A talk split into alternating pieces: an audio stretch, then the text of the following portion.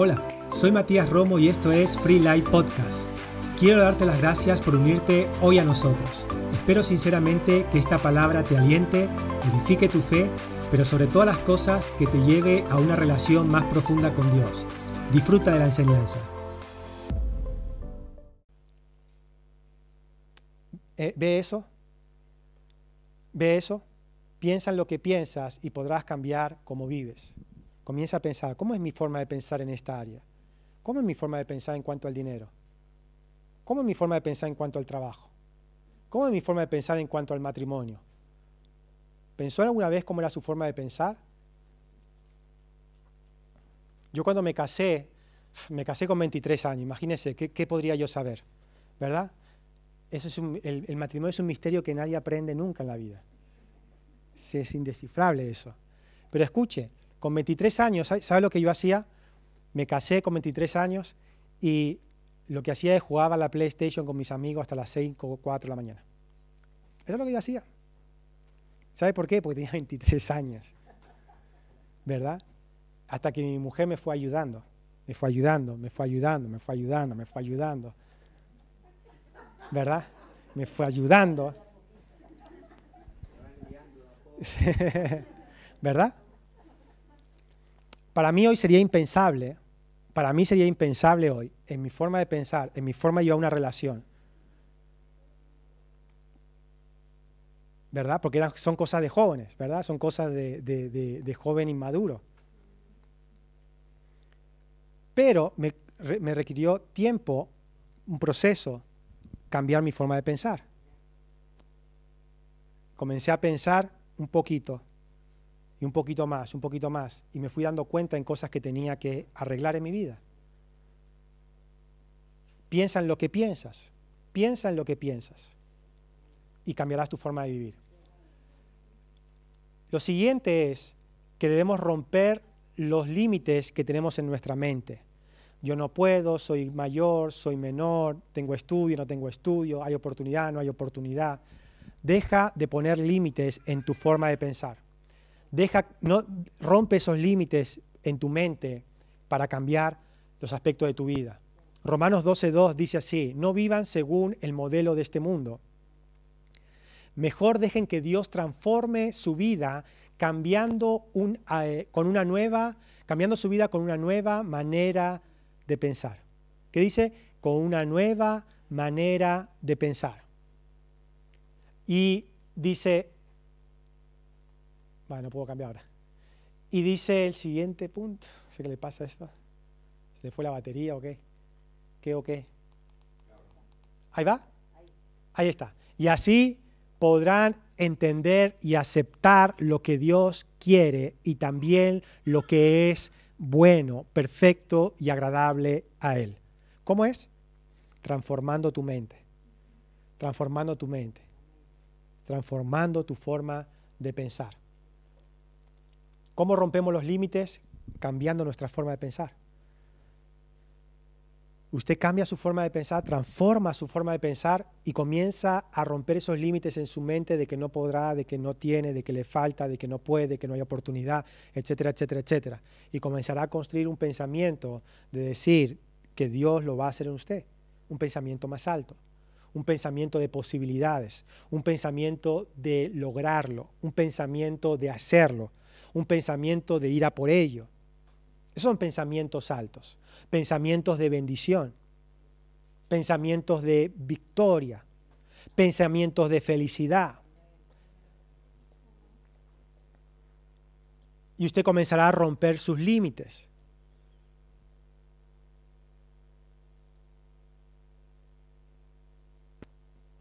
¿Entiende? ¿Sabe? Naturalmente con la edad dejamos de pensar que podemos hacer cosas.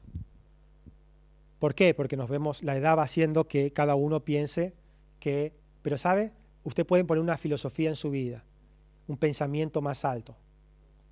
La edad es un número. La edad solamente es un número. ¿Puede, coger eso y seguir viviendo? Salga del ataúd, ya está con un pie en el ataúd. Salga de ahí, salga de ahí. Ya se estaba ahí tirando para atrás. se rieron. ¿Verdad? Salga de ahí. Que es un número solo. ¿Quién le dijo que está viejo? Mis 80 años. Es un número eso. Es un número. Es que me tiene que doler, porque si ya estoy viejo me tiene que doler. ¿Por qué? Porque me tiene que doler, pastor. Es un número. Es un número. Si usted pone eso en su mente. No estoy diciendo que la edad no trae sus complicaciones. Sí que las trae. No soy tonto, no soy loco, no soy necio. Lo que estoy diciendo es que no acepte eso de una. No acepte eso de una. ¿Verdad? Cambie su rompa su límite. Rompa su límite. ¿Sabe por qué en Estados Unidos la gente logra cosas que en muchos países no se logra? Y ellos tienen una forma de pensar y hay un pensamiento sobre Estados Unidos, el sueño americano. Ese es un pensamiento. El sueño americano, ¿sabe lo que es? La filosofía de que cualquier persona puede lograrlo todo en Estados Unidos. Estados Unidos de América. Y se lo creen. Y se lo creen. Pero nosotros, ¿qué voy a hacer en mi, Argentina si eso es un desastre? ¿Qué vamos a hacer en España si somos un desastre? Con los políticos, y le echamos la política a los políticos. Los que son de izquierda le echan la culpa cuando están los de derecha. Los que son de derecha, lo que cuando están a la izquierda. ¿Verdad? Y porque España, y porque esto es un desastre. Mira la noticia, es un desastre. Y si pusiéramos un pensamiento en España, podemos vivir bien. Pato, ¿usted qué? ¿Del PSOE o qué? ¿Verdad? Y si estuviera el PP, diría, ¿qué? ¿Del PP? ¿Por qué? Se supone que debemos tirar abajo. ¿Verdad? No, escuche, usted tiene que creer algo. Pensamiento más alto. Ponga su pensamiento en Dios, déjese de país, déjese de política, déjese de cosas que no le van a ayudar a construir un pensamiento alto un pensamiento alto de decir, puedo hacer y lograr lo que Dios quiere y planeó para mi vida. En España, en los Estados Unidos, bueno, de España. Suena, suena Hollywood, ¿verdad? Cuando usted dice, y, lo creemos, ¿verdad? Estados Unidos, las plantas son más verdes, los coches son, ¿verdad? Y, y viven bien, las casas grandes, todos viven bien, y después hay disparo, hay pobreza. Pero nosotros tenemos una idea de Estados Unidos. si viviéramos en Estados Unidos, tuviéramos más plata, más dinero, más todo. ¿De, verdad? ¿De verdad? si, fuéramos, si fuéramos suizos, dicen, ¿no? Pásame al siguiente, porfa. Principio. Dios tiene pensamientos que van a romper todo límite. Dios tiene pensamientos que van a romper todo límite. Eso se trata con Dios. De eso se trata con Dios, que usted comience a tener una relación con Dios, a tener una relación con Dios y eso vaya allí, vaya y vaya y vaya haciéndolo crecer y mejorar en cada aspecto, paso a paso, escalón a escalón. Siguiente, no sé qué le pasó a esto que dejó de funcionar. Dios tiene pensamientos altos en su palabra. La palabra de Dios contiene los pensamientos de Dios la Biblia dice que al justo le irá bien, es un pensamiento alto. La Biblia dice que no hay justo que haya sido desamparado, ni que su descendencia mendiga pan. Es un pensamiento alto. La Biblia dice que vivirás con la, sano, fuerte y con larga vida. Es un pensamiento bueno, alto. La Biblia dice que Dios dará las peticiones y deseos de tu corazón. Es un pensamiento alto. La Biblia dice que Dios va a suplir todo lo que a ti te falta. Ese es un pensamiento de prosperidad. ¿Entiende? La Biblia dice que el gozo de Dios es tu fuerza. Es un pensamiento de felicidad, de ser feliz. Pásame, por favor. Isaías 55, 8 y 9 dice, mis pensamientos no, parecen, no se parecen en nada a sus pensamientos, dice el Señor. Y mis caminos están muy por, por encima de lo que puedan imaginarse. Siguiente versículo, bueno, siguiente parte del versículo. Pues si como los cielos están más altos que la tierra, así mis caminos están más altos que sus caminos. Siguiente. Y mis pensamientos más altos que sus pensamientos. Dios tiene pensamientos altos en la Biblia. Depende de usted y de mí que los cojamos, los creamos y los incorporemos en nuestra vida. Amén. Y los incorporemos en nuestra vida. Siguiente, yo le doy dando pero no va, ¿eh? No sé qué le ha pasado esto, que la batería puede ser. ¿Ese es el siguiente? Filosofía de destrucción. Ponme, el versículo. Colosenses 2.8 dice, tengan cuidado, no presten atención a los que quieren engañarlos con ideas y razonamientos que parecen contener sabiduría. Tengan cuidado y presten atención los que quieren engañarlos con ideas y, razonamientos. Otra traducción dice filosofía, la Reina Valera dice filosofías huecas, sutilezas, que parecen contener sabiduría. Siguiente. Pero que solo son enseñanzas humanas. Esta gente obedece a los espíritus poderosos de este mundo y no a Cristo. Ahora, ¿de qué tiene que ver esto? Nosotros vivimos en un mundo dominado y gobernado por una tendencia anti-Cristo, anti-Dios. ¿Y de qué tiene que ver esto? Tiene que ver que la filosofía del mundo, la filosofía de allí fuera, va contra la filosofía de Dios. Ahora, ¿cuál es la filosofía de Dios? La Biblia dice que Jesús vino para traer vida y vida en abundancia. O sea, la filosofía de Dios son filosofías de vida. ¿Sabe? Yo no sé si usted escuchó esto alguna vez, predicadores que digan, tengan cuidado con la filosofía del mundo, tengan cuidado con, las, con el mundo, porque el mundo, porque el mundo, ¿verdad? Tengan cuidado con el mundo. Pero el tema es que las filosofías de Dios y la filosofía del mundo son contradictorias. La filosofía de Dios es vida, es victoria, es felicidad, y la filosofía del mundo es muerte y destrucción.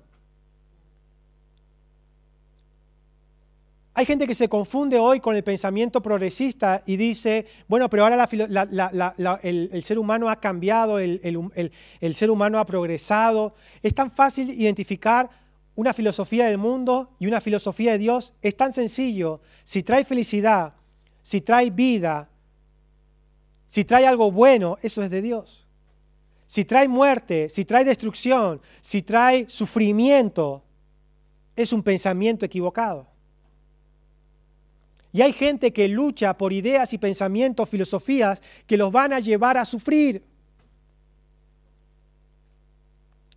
Ejemplo, yo soy así, así seguiré, nunca cambiaré. Filosofía. vamos a traducirlo. Al que no le guste, que no mire. Yo soy así y así sigo. No seas tan cabezón. Soy así pero escúchame, yo soy así.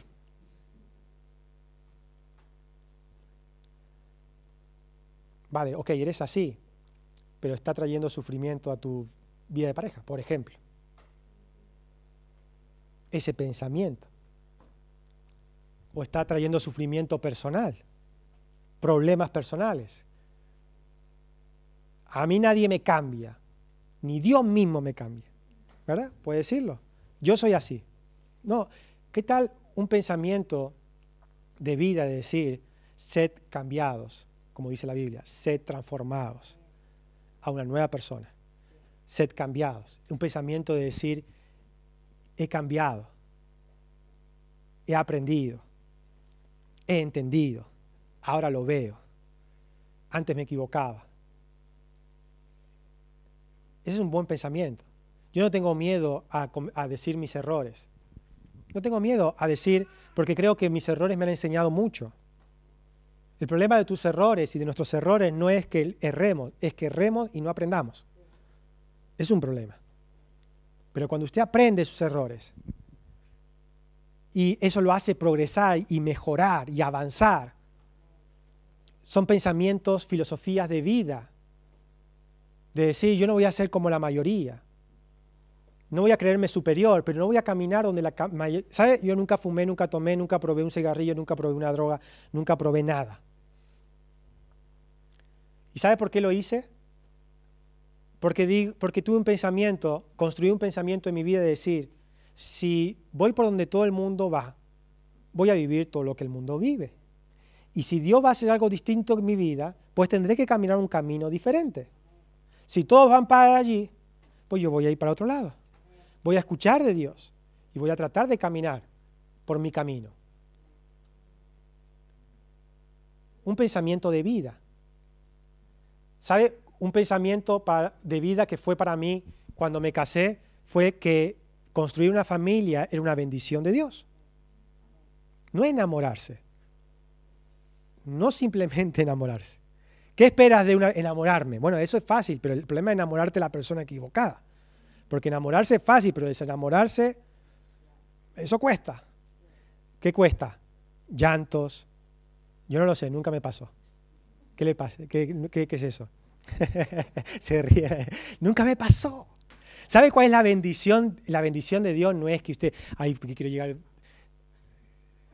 perdóneme, perdóneme, quiero llegar puro al matrimonio, puro. quiero llegar, y como si esa fuera la bendición. Ay, lo logré. ¿verdad? En la iglesia ah, hubo una moda, no sé si sigue, ¿verdad? Era que a las, niñas se le ponía un anillo, se hacía una ceremonia a los 15 años, 15 y 16 años no se le da, se le ponía un compromiso ante el Padre de pureza. Ojo, ¿eh? Pureza. Y entonces se le ponía un anillo conforme la, hija se comprometía, no el, el niño, no, la hija. Ahí tengo un problema, pero bueno, es igual, eso es otra historia. Ahí, ahí, ya le encuentro un problema, pero bueno, es igual. La niña, ¿por qué? Es igual. La niña juraba al padre. ¿Por qué el niño no le puede jurar al padre? La niña. Porque es la niña. es la niña, ¿verdad? Entonces la niña le juraba pureza ante Dios, que comprometía a que ningún bandido le iba a tocar.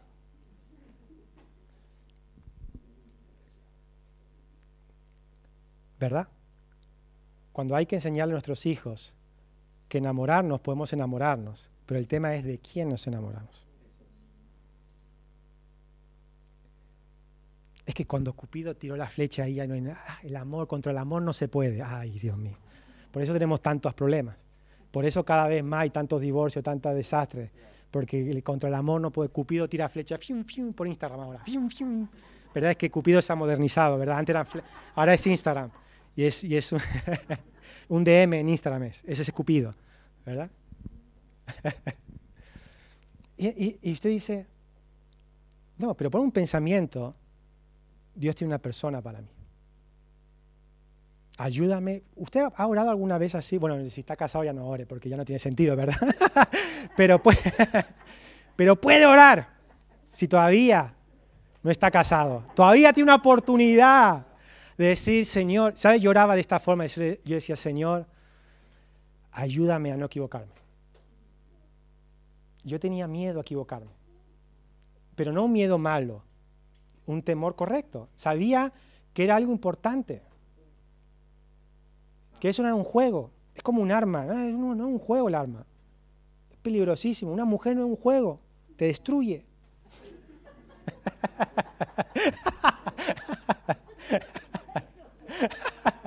no. No es así. No, pero una relación no es un juego. Ni para un hombre ni para una mujer. Tanto el hombre y la mujer tendrían que venir aquí adelante y comprometerse, no a, que ser puro sin mancha. Tendrían que comprometerse a creerle a Dios, a encontrar una persona y enamorarse de la persona que Dios tiene. Para, no hay personas perfectas, eh, no lo hay. Esto era lo que tenías para mí, Señor. Ay, Dios mío.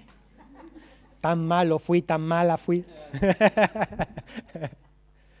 no, escuche, usted puede orar. ¿Sabe? la virginidad no es la meta.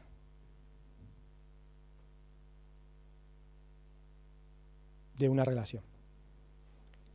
Es la meta de una tradición cuando la niña tiene 15 años. Pero imagínense que usted ahora tiene 50 años, 49 años, y la vida la ha llevado a encontrar una pareja después de algo que le haya pasado. Va a venir aquí delante a que le ponga el anillo a su padre de compra, con 50 años. ¿Tiene sentido eso? no tiene, ¿Verdad? No tiene sentido, ¿verdad? ¿Qué es lo que tiene sentido? Lo que tiene sentido es enamorarse y buscar la persona correcta. Punto. Punto. Y no sufrir. Y no estar allí picoteando por aquí y por allá como si eso fuera un juego. Al juego del más guapo o la más guapa, no escuche. Los, popus, dicen mis hijas, los populares de la, popular. La popular. El otro día mi mujer me contó que se encontró y salía, salía del colegio y salía la niña popular de la clase de, Nicole. Y, usted, yo no sé si usted conoce a mi mujer, pero mi mujer eso le pasa por, le entra por aquí, le sale por allí, ¿verdad? Y entonces, entonces estaba la niña, se cruzó por el medio y mi mujer le iba a pitar. Y Nicole dijo, no, que es la popular de la clase. a mí me da igual que sea la popular. ¿Verdad? Pero para, para esa, esa edad es muy importante, eso no se le puede decir nada es el macho alfa o la hembra alfa de, la clase. Cuídense de los pensamientos, filosofías humanas, tenemos que de pensamientos correctos, que traigan vida, que te ayuden. ¿Sabe, sabe, ¿Sabe cuál era mi preocupación? Mi preocupación no era llegar virgen al matrimonio, no era mi preocupación. Mi preocupación era meter la pata enamorándome con alguien que no era lo que Dios tenía para mí. Esa era mi preocupación. Y ese debe ser el punto. ¿Me entiende? Y la bendición no es decir, ah, dije sí y llegué puro. No, casi me divorcio después. ¿De qué sirve? No he conocido otra mujer, sexualmente hablando, y casi me divorcio. Pastor, se supone que si te cuidas, te va a ir bien siempre. No, no. ojalá fuera eso. ojalá fuera eso. Si la solución fuera eso, ahí hacemos algo ahí y después ahí no hay problema más. Pero no es así. No es así. El tema es que usted confíe en Dios y que ponga pensamientos de vida. Pásame al siguiente. Filosofías que te hacen sufrir, perder, morir, no son de Dios. Piensa en lo que piensas. Piensa en lo que piensas. ¿Qué filosofía es? ¿Qué filosofía es? Te está haciendo sufrir, te está haciendo perder, te está haciendo Piensa lo que piensa. Trae, una filosofía de vida, trae una filosofía de, de, de, bendición, de abundancia en tu vida. Pásame el siguiente, porfa. Voy a terminar con este. Este es el punto. Esto es lo que va a cambiar tu vida para siempre. No es el dinero, no es el gordo de Navidad, no es la persona, no es, eh, no es el país, la actitud.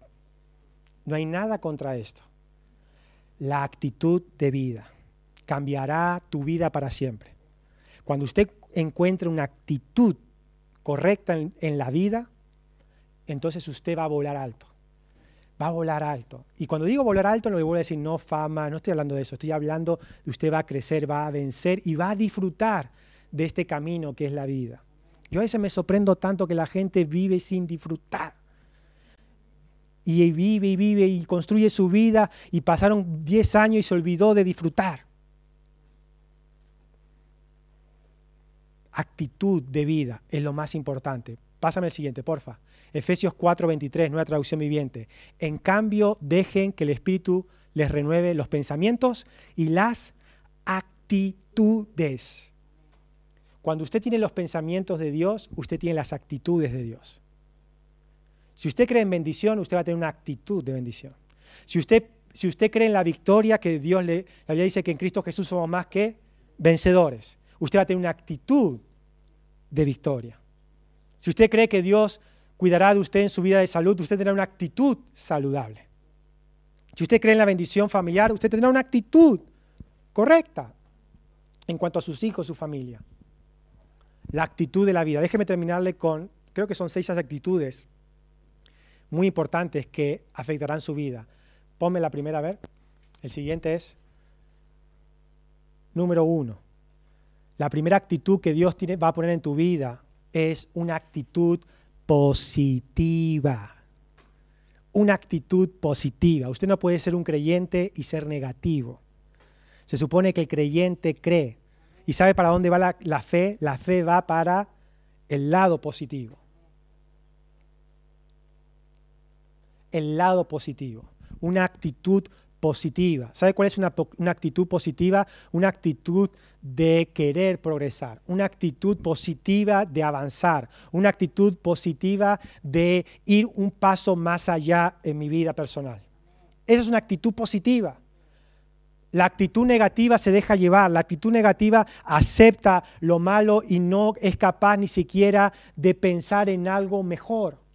Tienes que construir una actitud positiva en tu vida. Una actitud positiva. Tienes que ver el lado positivo de las cosas y tienes que ver lo positivo del estar vivo. Escucha, hasta que no entiendas que la vida es un regalo y que usted está aquí de paso, Generaciones tras generaciones tras generaciones han pasado antes que usted. Muchos de nosotros, nuestros abuelos ya no están. ¿Por qué? Porque ya vivieron su etapa. Mi abuela nació en 1926, creo.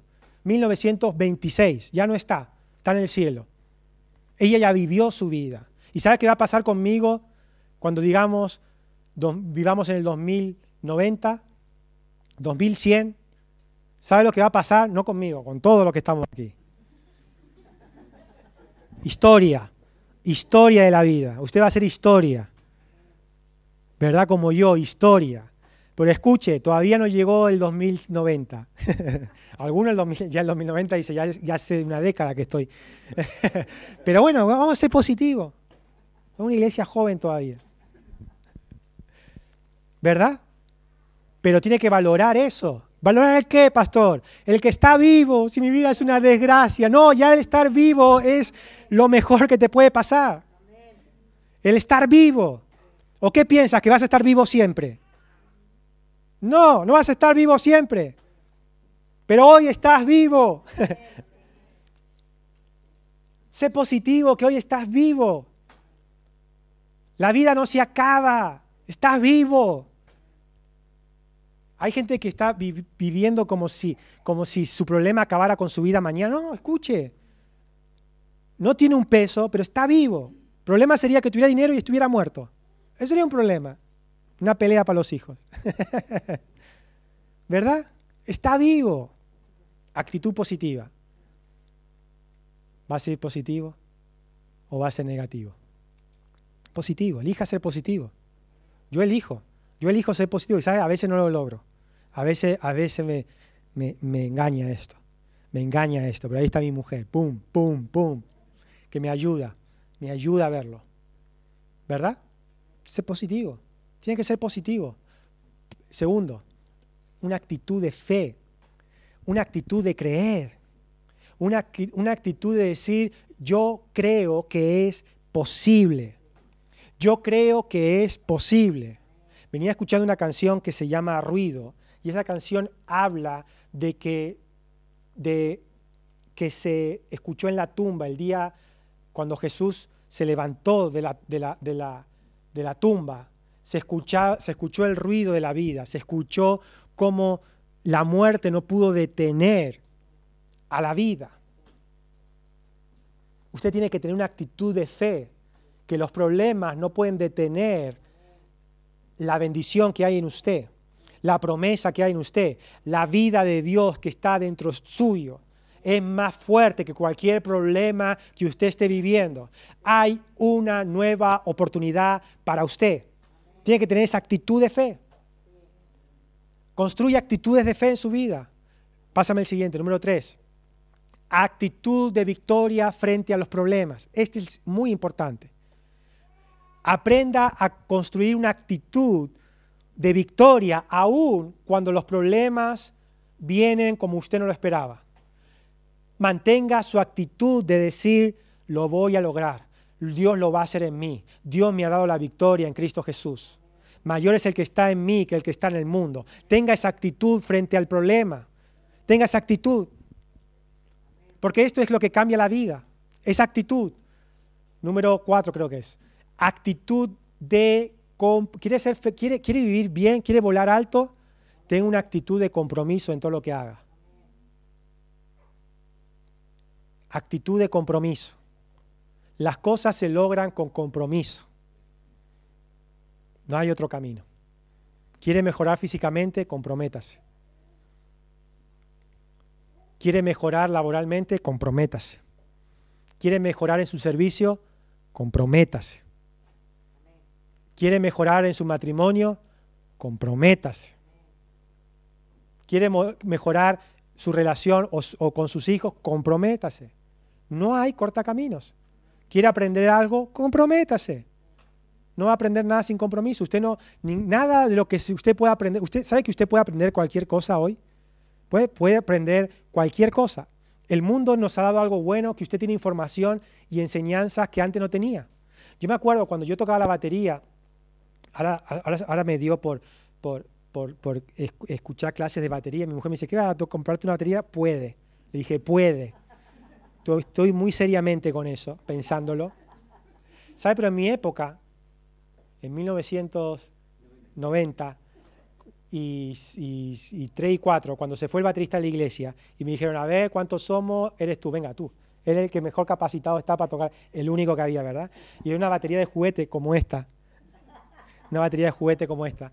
Y, y, era de, juguete, o sea, era de juguete literalmente, de aprendiz de niño y yo tenía 11 años y me pusieron ahí pingui, pingui, pingui. Era un ritmo que me enseñaron. Tumpa, tumpa, tumpa, tumpa, tumpa. Es el único que necesitaba. Porque toda la alabanza se resumía ahí. Tumpa, tumpa, tumpa, tumpa, tumpa, tumpa. Ya viene Cristo, tumpa, tumpa, tumpa, tumpa, tumpa, tumpa. Era, era un ritmo solo. El, el, no, después era, había una que era que cantaba famosa en ese tiempo, un corito, ¿cómo era ese corito? El, el, el poderoso Israel. Eh, no sé si ustedes, usted, el poderoso Israel, es el poder, tumpa, tumpa, tumpa, tumpa, tumpa. Después estaban las letras, tumpa, tumpa. Es fácil. Fácil. Después, claro, tenía que aprender batería. No sabía. Me enseñaron tumpa, tumpa, tumpa, tumpa y me costó aprender eso. ¿eh? me costó porque el tumpa, tumpa se me iba para cualquier lado. Y bueno, me costó. Pero sabe que no tenía información. Si usted quería aprender, la única forma era pagando y no me pagaron nada. Porque era para la iglesia y para Dios, eso no se pagaba. Eso era un don. eso no era aprender, eso era un don. Y ahí te ponía, y si el Dios está contigo, y dale. Y ya está. Y yo me acuerdo que un, tenemos la iglesia, la iglesia madre en Sabadell, ¿te acuerdas? En 1994, te estoy hablando más o menos. No habían teléfonos móviles, no había nada de esto. Nada de eso. Habíamos quedado un mes. Nosotros íbamos de visita un mes, una vez al mes.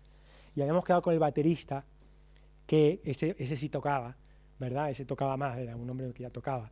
Y entonces, mi, y tenía una batería de verdad. Entonces mi padre dijo, no le enseñé al chico que está para va fatal. Y, y, entonces nosotros de Granollers a Sabadell. Eso era una odisea. Y me acuerdo que quedamos.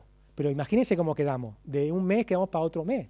No lo vimos más. O sea, no había WhatsApp, no había teléfono, no había nada.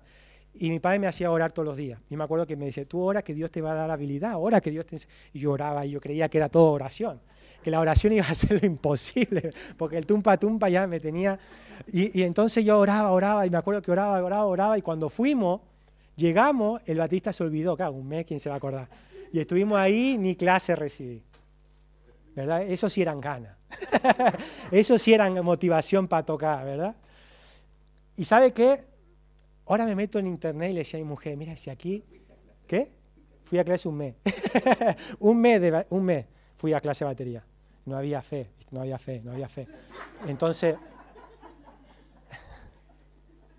estaba aprendiendo la fe, no la tenía todavía clara.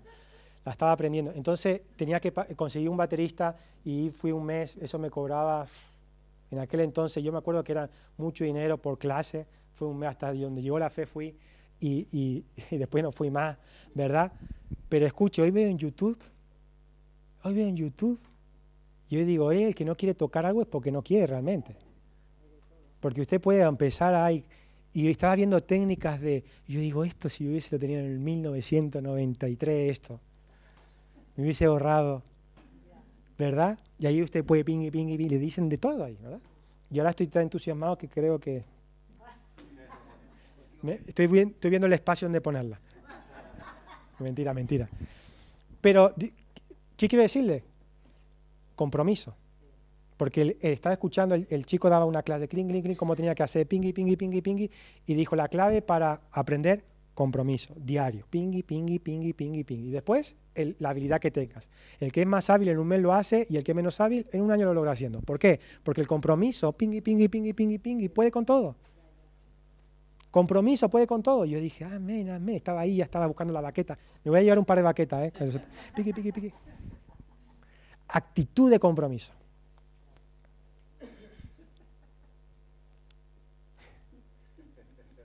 se ríe. Mi padre se ríe porque cuando se me mete algo en la cabeza no me lo saca nadie. ¿eh? Yo no soy de esos que si vamos, vamos, ¿eh? Si vamos, vamos. No soy de esos, sí, pastor, voy y después se queda ahí. No, no, vamos. Y vamos y no me lo saca nadie que vamos.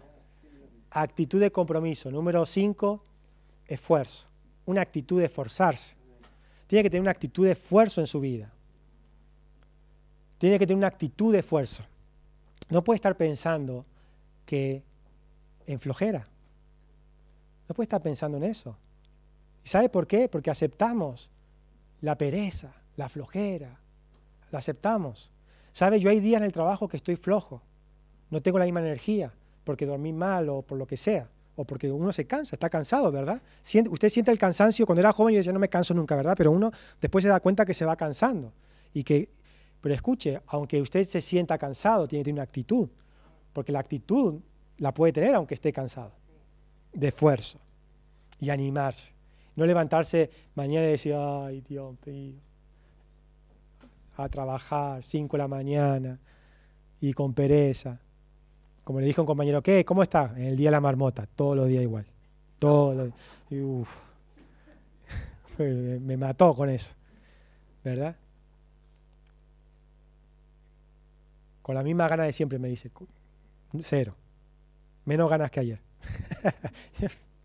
actitud de esfuerzo. Actitud de esfuerzo. Los viernes le digo, vamos que cuando me voy de trabajo, él se queda un par de horas más, él hace otro horario, le digo, vamos que mañana es viernes. Ay, ¿para qué me lo hiciste acordar? Digo, no te pones contento que mañana es viernes, mañana entro a las seis y tengo que. Digo, ni el viernes, bueno, madre mía. Actitud, tiene actitud de esfuerzo, actitud de, de, aunque esté, se sienta débil, va allí. Aunque no tenga ganas de ejercicio, va y lo hace. ¿Me entiendes? Esa actitud tiene que tenerlo. Hará mejor o peor, pero lo hizo. Yo cuando hago ejercicio, hay días que estoy flojo y una pereza, Dios mío, una, falta de energía para hacerlo y, me obligo y lo hago mal y no estoy, no estoy al 100%, pero lo hago todo lo mejor que puedo. Y cuando termino, sé que no fue mi mejor hora de ejercicio, pero ¿sabe qué, qué me digo? Lo hice.